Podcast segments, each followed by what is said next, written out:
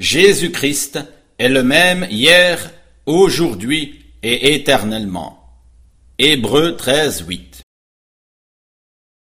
Lettre circulaire, septembre 1972.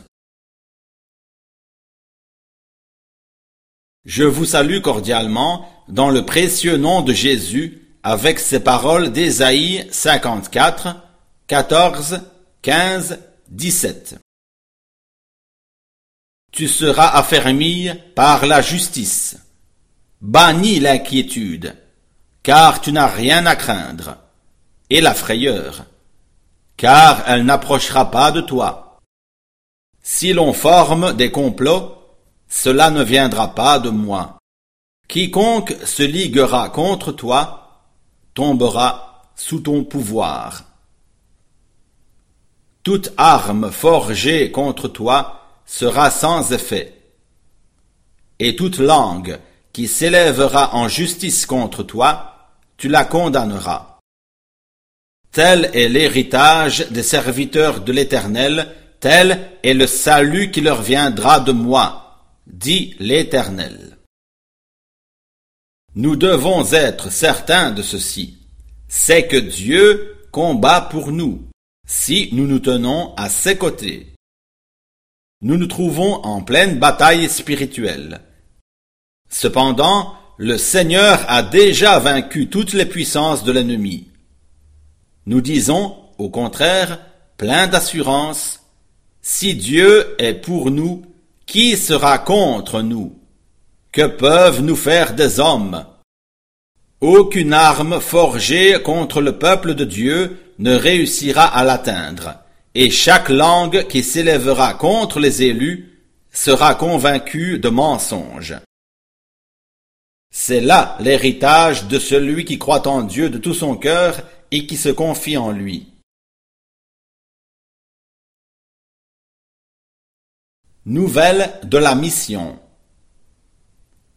au cours des mois passés, j'ai à nouveau eu l'occasion de voir comment Dieu accorde à beaucoup de pays un réveil, que ce soit en Finlande ou en Sicile, en Europe ou sur d'autres continents, partout des personnes témoignent que par la parole révélée de Dieu, ils ont reçu la nourriture spirituelle qu'ils attendaient depuis si longtemps. Les prédications de frère Branham sont répandues en diverses langues sous la forme de bandes et des brochures. Dieu veille à ce que sa parole ne revienne pas à lui sans effet, et il la révèle aux siens par le Saint-Esprit. Les vérités bibliques rayonnent la pleine lumière de Dieu comme jamais auparavant. Malheureusement, nous n'avons pas la place pour décrire en détail ce que Dieu a fait à un aussi grand nombre de personnes. Questions et réponses Ces mois passés, le Seigneur m'a montré la nécessité de présenter, à la lumière des Écritures, les fondements pour l'édification de la communauté. Parmi les frères, il est fréquemment demandé Comment quelqu'un peut-il savoir s'il est appelé à prêcher et quels sont ses devoirs dans le royaume de Dieu? Comment les anciens sont-ils institués? Et quelles conditions doivent-ils remplir? Intentionnellement, jusqu'à présent, je n'ai pas traité de ces questions parce que je n'avais reçu du Seigneur que la tâche d'aller de ville en ville pour y proclamer la parole révélée de Dieu. Je n'ai pas reçu l'ordre de fonder des communautés, ni d'établir des anciens. J'ai le sentiment qu'il ne sortira pas de nouveaux dogmes de cette dernière et ultime proclamation de la parole, mais bien le corps de Jésus-Christ dans son ensemble, lequel sera enlevé.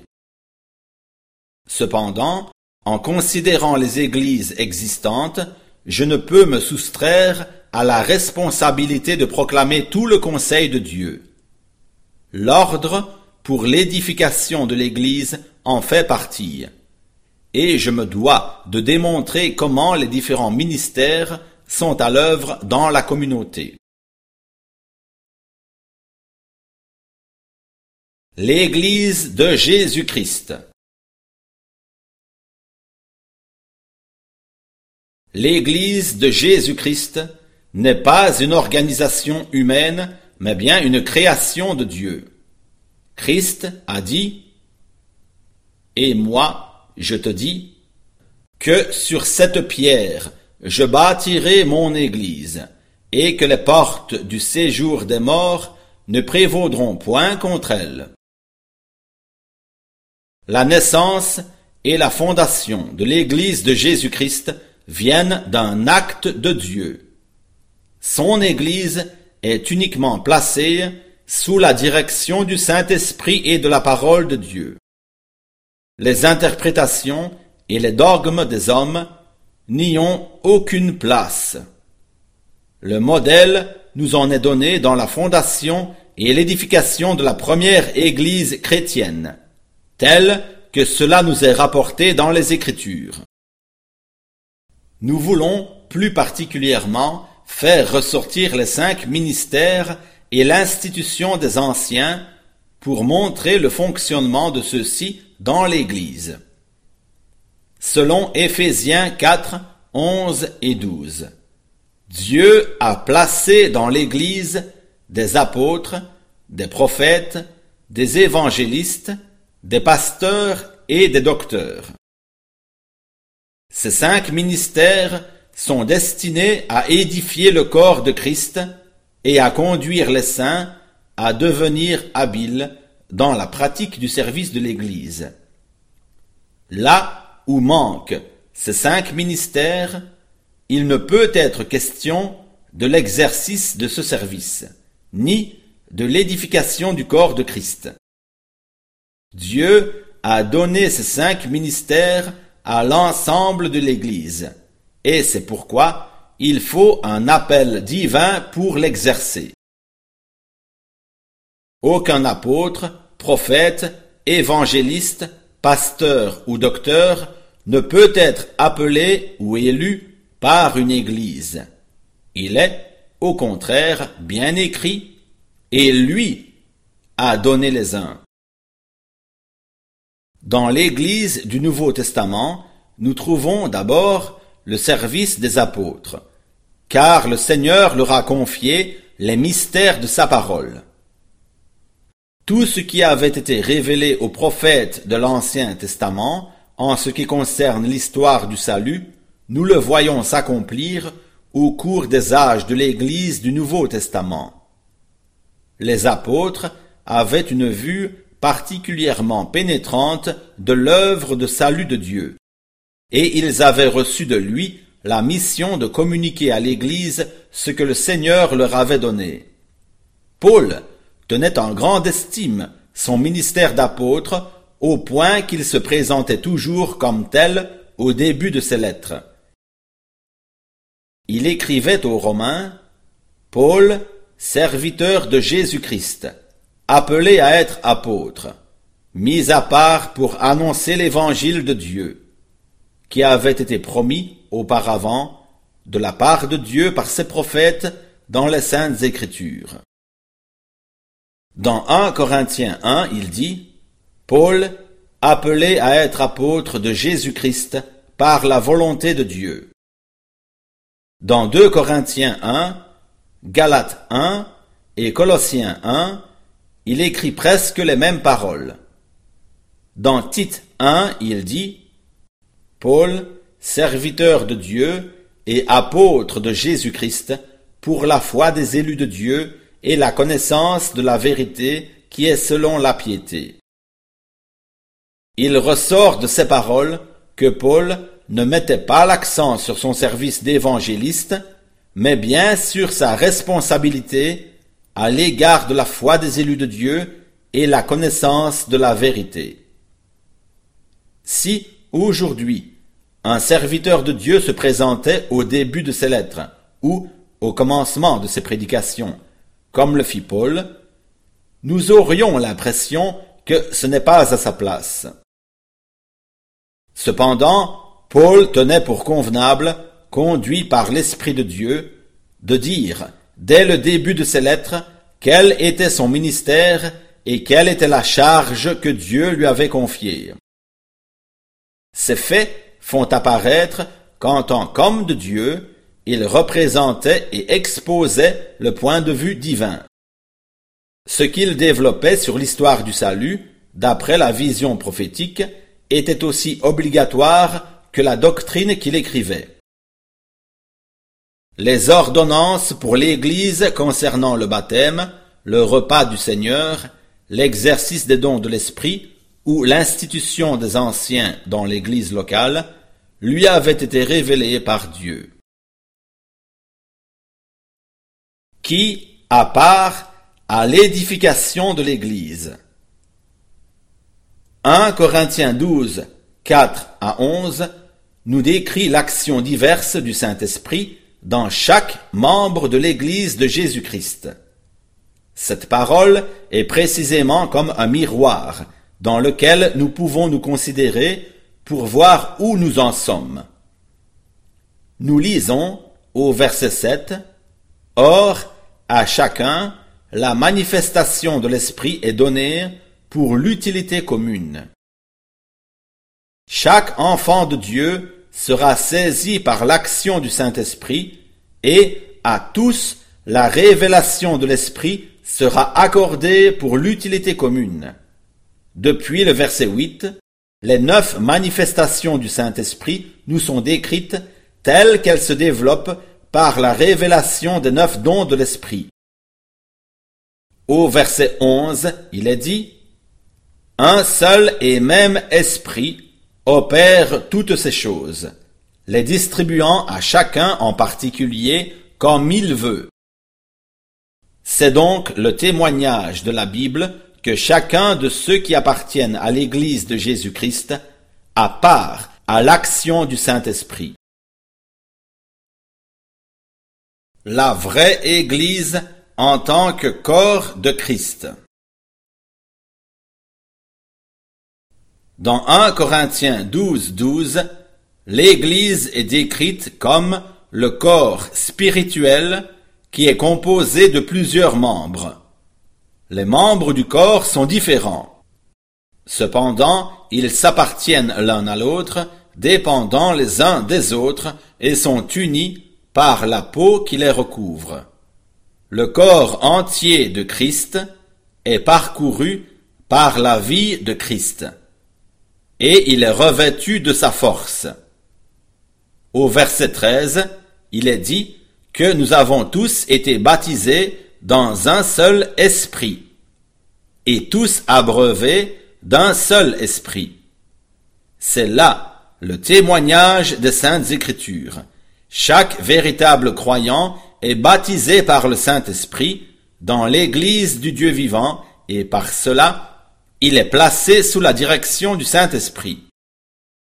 Malgré leurs différences, tous les membres du corps de Jésus-Christ se respecteront et se reconnaîtront, car ensemble ils forment un seul corps et sont soumis à Christ qui est la tête.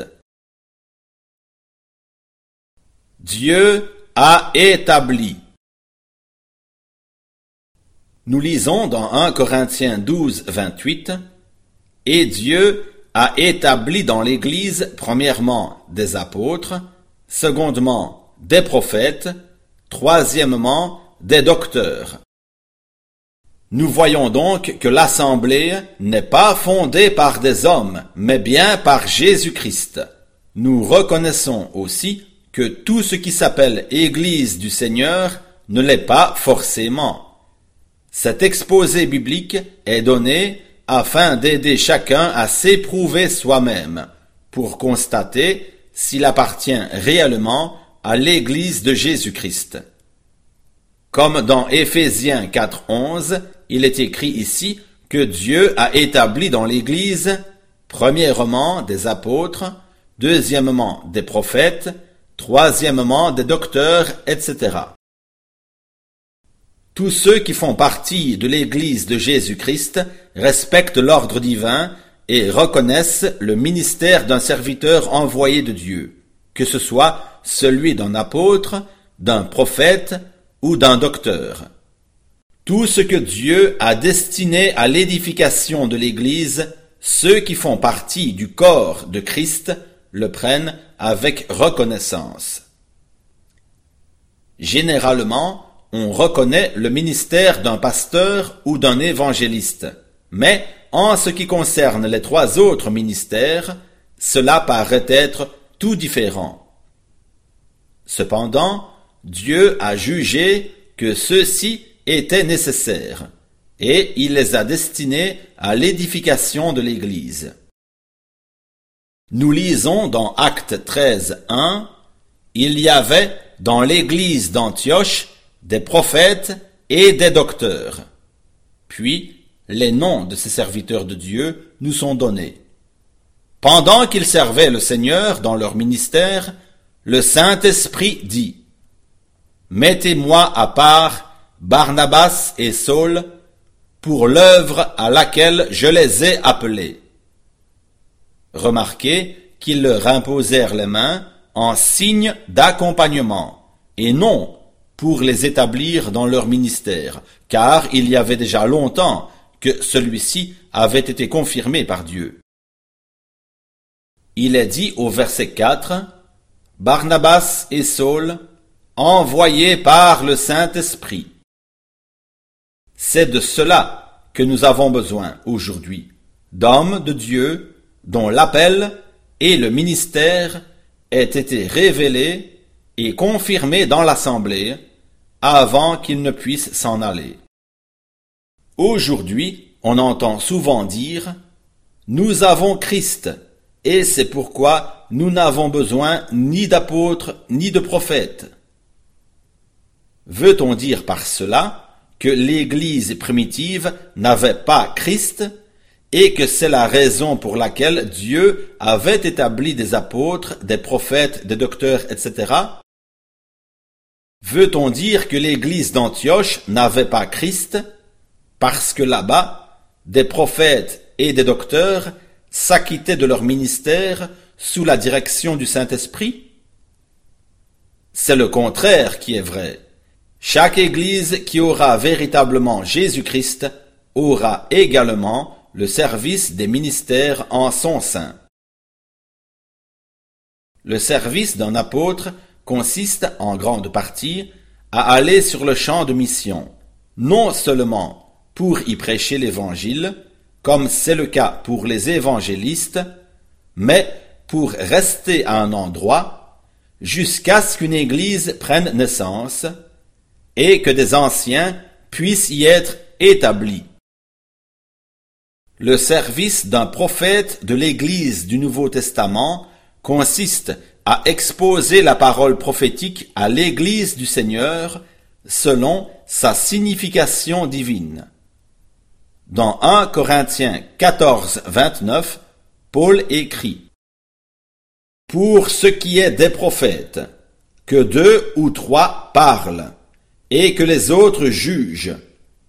Et si un autre qui est assis a une révélation, que le premier se taise. Car vous pouvez tous prophétiser successivement, afin que tous soient instruits, et que tous soient exhortés. Les esprits des prophètes sont soumis prophètes.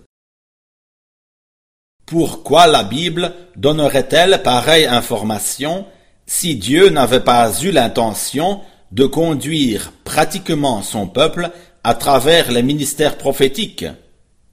Il est clair qu'il ne s'agit pas ici du don de prophétie.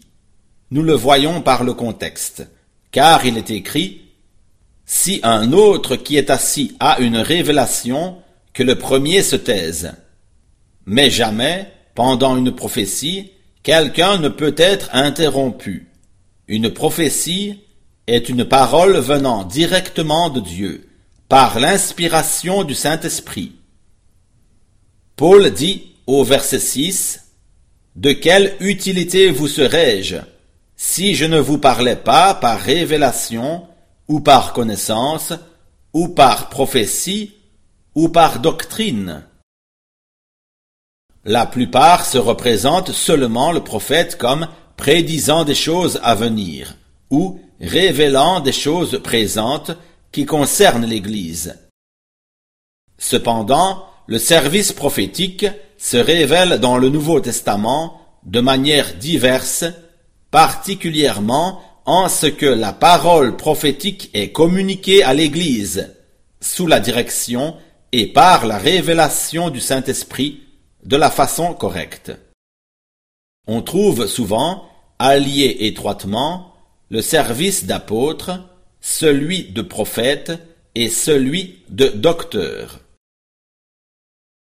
Dans 2 Timothée 1.11, Paul écrit J'ai été établi prédicateur et apôtre et docteur des nations. Au verset 13, il dit Est un modèle des saines paroles que tu as entendues de moi, dans la foi et l'amour qui est dans le Christ Jésus.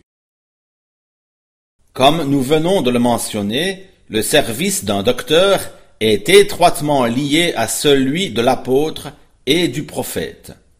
Un docteur n'a pas la tâche du prophète, qui est de présenter la partie prophétique et historique du salut.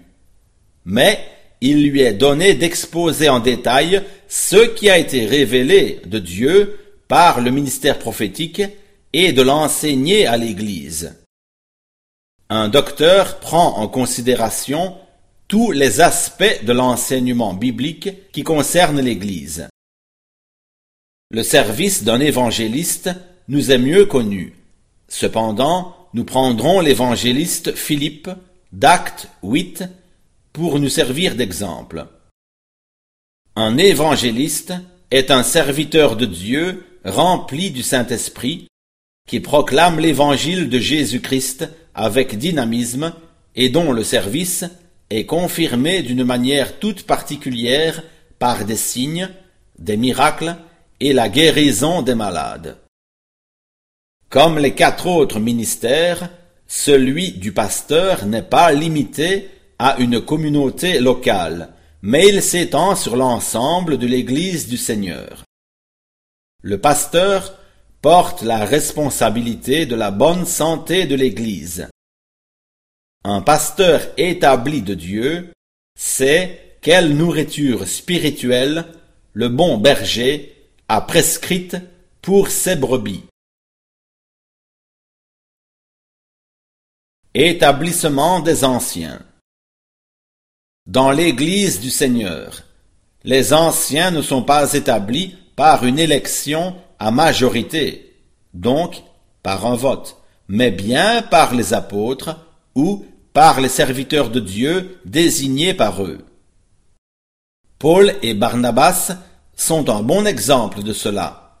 Nous lisons dans Actes 14, 23 Et, leur ayant choisi des anciens dans chaque assemblée, ils prièrent avec jeûne et les recommandèrent au Seigneur en qui ils avaient cru. Dans Tite 1, 5, Paul écrit Je t'ai laissé en Crète dans ce but, que tu mettes en bon ordre les choses qui restent à régler, et que, dans chaque ville, tu établisses des anciens, suivant que moi je te l'ai ordonné. Les évêques font aussi partie des anciens, car ils sont, comme plusieurs traductions le rendent, surveillants de l'Église. Ainsi, ce mot n'a pas la même signification qu'on lui donne aujourd'hui si souvent. Un évêque est un surveillant ou président dans une assemblée locale et il fait partie des anciens. Celui qui pense que la compréhension actuelle du terme d'évêque est juste, qu'il se souvienne toutefois que, dans l'église de Philippe, il y avait plusieurs évêques. Nous le lisons dans Philippiens 1.1.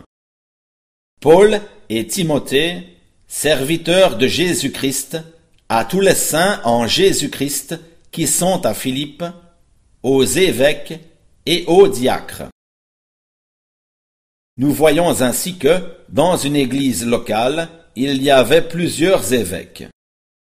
Ces évêques étaient les anciens de l'église. Dans 1 Timothée 3, 1, nous lisons ceci. Si quelqu'un aspire à la charge d'évêque, il désire une œuvre excellente. Depuis le verset 2, nous sont décrites les vertus et les facultés requises pour un ancien. Il doit être sans reproche et bien diriger sa propre maison. Il ne doit pas être un nouveau converti et il faut qu'il reçoive un bon témoignage de ceux du dehors. Il faut qu'il soit honorable, réglé dans sa conduite, hospitalier et propre à l'enseignement. Car de même qu'un docteur établi par Dieu pour l'ensemble de l'Église en est responsable, ainsi le sont aussi les anciens pour l'Église locale. Et ils doivent être capables de lui exposer la doctrine biblique. Dans 1 Thessaloniciens 5, 12, 13, Paul écrit Or, nous vous prions, frères, de reconnaître ceux qui travaillent parmi vous et qui sont à la tête parmi vous dans le Seigneur, et qui vous avertissent, et de les estimer très haut en amour à cause de leur œuvre. Soyez en paix entre vous. C'est la position juste et nécessaire dans une église locale. Elle ne peut faire reposer sa confiance uniquement sur les apôtres, prophètes, pasteurs, docteurs et évangélistes, mais elle doit aussi avoir pleine confiance dans les anciens et évêques de l'Église. C'est seulement ainsi que la paix et la bénédiction sont garanties dans l'Église. Dans 1 Timothée 5, 17, il est écrit ceci, Que les anciens qui dirigent bien soient jugés dignes d'un double honneur, surtout ceux qui travaillent à la prédication et à l'enseignement. C'est un ordre du Seigneur et il doit être observé afin que les anciens accomplissent leur service avec joie. Ce n'est qu'ainsi qu'ils pourront exercer leur service de prédicateurs et d'enseignants avec une pleine consécration. C'est précisément à l'égard des anciens que Dieu a ordonné une protection toute particulière, lorsqu'il dit par Paul, au verset 19, Ne reçois point d'accusation contre un ancien, si ce n'est sur la déposition de deux ou trois témoins. Vous savez que l'on a toujours trouvé facilement quelque chose à dire sur ceux que Dieu a établis et qu'il emploie pour la bénédiction de l'Église. Personne ne devrait recevoir une parole désavantageuse sur un ancien, si ce n'est qu'il l'entende de la bouche de trois témoins tout à fait indépendants. Cela n'a aucune valeur si trois personnes se concertent pour apporter une accusation. Il faut que ce soit trois témoins indépendants qui ne se soient pas concertés auparavant. Le mieux serait que cette règle fût observée par l'ensemble de la communauté. Ainsi, tous les bavardages de couloir seraient bien vite terminés. Je vous propose que si une plainte vous est faite contre un frère ou une sœur, vous ne la receviez qu'en présence de ceux-ci. Personne ne devrait entrer en conversation à ce sujet sans accorder aussitôt la possibilité à l'accusé d'exprimer sa défense. Dans 1 Timothée 4, 13, Paul écrit Jusqu'à ce que je vienne, applique-toi à la lecture, à l'exhortation, à l'enseignement. Puis, il exhorte son compagnon d'œuvre à exercer le don qu'il a reçu de Dieu. Il ressort du contexte que Timothée avait reçu ce don par l'imposition des mains des anciens. Il est écrit au verset 14 Ne néglige pas le don de grâce qui est en toi, qui t'a été donné par prophétie avec l'imposition des mains du corps des anciens. Occupe-toi de ces choses, sois-y tout entier, afin que tes progrès soient évidents à tous. Pour terminer, il donne cette sérieuse exhortation. Sois attentif à toi-même et à l'enseignement. Persévère dans ces choses. Paul attachait une grande valeur à ce que ses compagnons d'œuvre tiennent au même enseignement qu'il avait reçu du Seigneur. Après que les anciens aient été établis par les apôtres qui ont fondé cette communauté, ils portent la responsabilité devant Dieu de continuer à donner cet enseignement sans erreur. Leur tâche et leur responsabilité est plus grande qu'on ne le pense généralement. Lors d'un voyage de Paul, il fit appeler les anciens de l'Église. Nous en trouvons le récit dans Actes 20, 17. Cependant, de Milet, Paul envoya chercher à Éphèse les anciens de l'Église. Paul n'invita point les apôtres, les prophètes et les docteurs, mais il fit venir à lui les anciens de l'église d'Éphèse. On peut lire tout le chapitre pour voir de quelle manière il parla aux anciens, mais nous citerons le verset 27 où il nous est dit Car je vous ai annoncé tout le conseil de Dieu, sans en rien cacher. Prenez donc garde à vous-même et à tout le troupeau sur lequel le Saint-Esprit vous a établi évêque pour paître l'Église du Seigneur qu'il s'est acquise par son propre sang. Remarquez qu'au verset 17, les frères sont appelés anciens, mais qu'au verset 28, ils sont aussi appelés évêques, surveillants. Il est tout à fait indispensable de reconnaître que les anciens ne sont pas élus par un vote de l'Église, mais qu'ils sont bien placés comme surveillants par le Saint-Esprit. Les anciens ont également la tâche de prier pour les malades faisant partie de l'Église, alors qu'un évangéliste, comme Philippe à Samarie, peut prier pour tous ceux qui viennent à la réunion. Il est écrit dans Jacques 5, 14 Quelqu'un parmi vous est-il malade Qu'il appelle les anciens de l'Église, et que les anciens prient pour lui, en loignant d'huile, au nom du Seigneur. La prière de la foi sauvera le malade, et le Seigneur le relèvera. Et s'il a commis des péchés, il lui sera pardonné. Nous pouvons retirer de ces paroles, comme nous l'avons déjà fait ressortir plus haut, que les croyants d'une communauté n'ont pas à accorder leur confiance à ce sujet à un évangéliste de passage, mais qu'ils doivent l'accorder aux anciens de l'Église locale qui sont toujours disposés à prier avec les malades. Il serait à conseiller que tout enfant de Dieu relise encore une fois attentivement et dans la prière chaque passage de la Bible qui traite de ce sujet afin que nous puissions expérimenter à nouveau dans l'Église du Dieu vivant les résultats bénis après lesquels nous soupirons depuis si longtemps. Il est écrit dans Hébreux 13, 17. Obéissez à vos conducteurs et ayez pour eux de la déférence, car ils veillent sur vos âmes comme devant en rendre compte.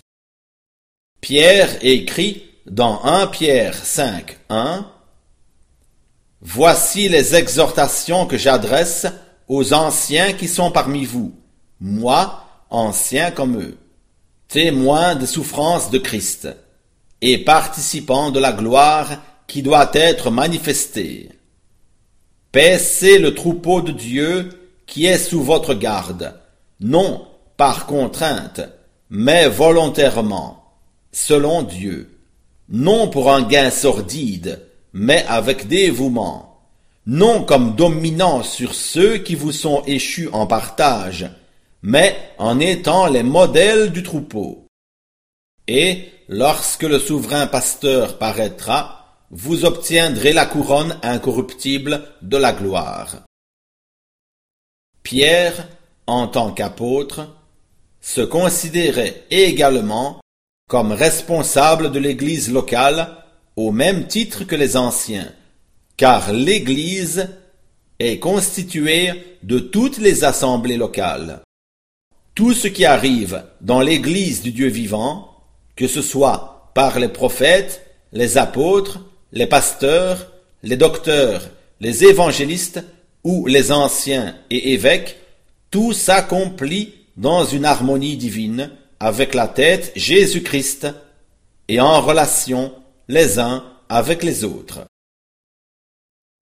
Je suis bien conscient que ce thème n'a été qu'effleuré, mais je souhaite que, par cela, chacun soit stimulé à se plonger plus profondément dans ce sujet.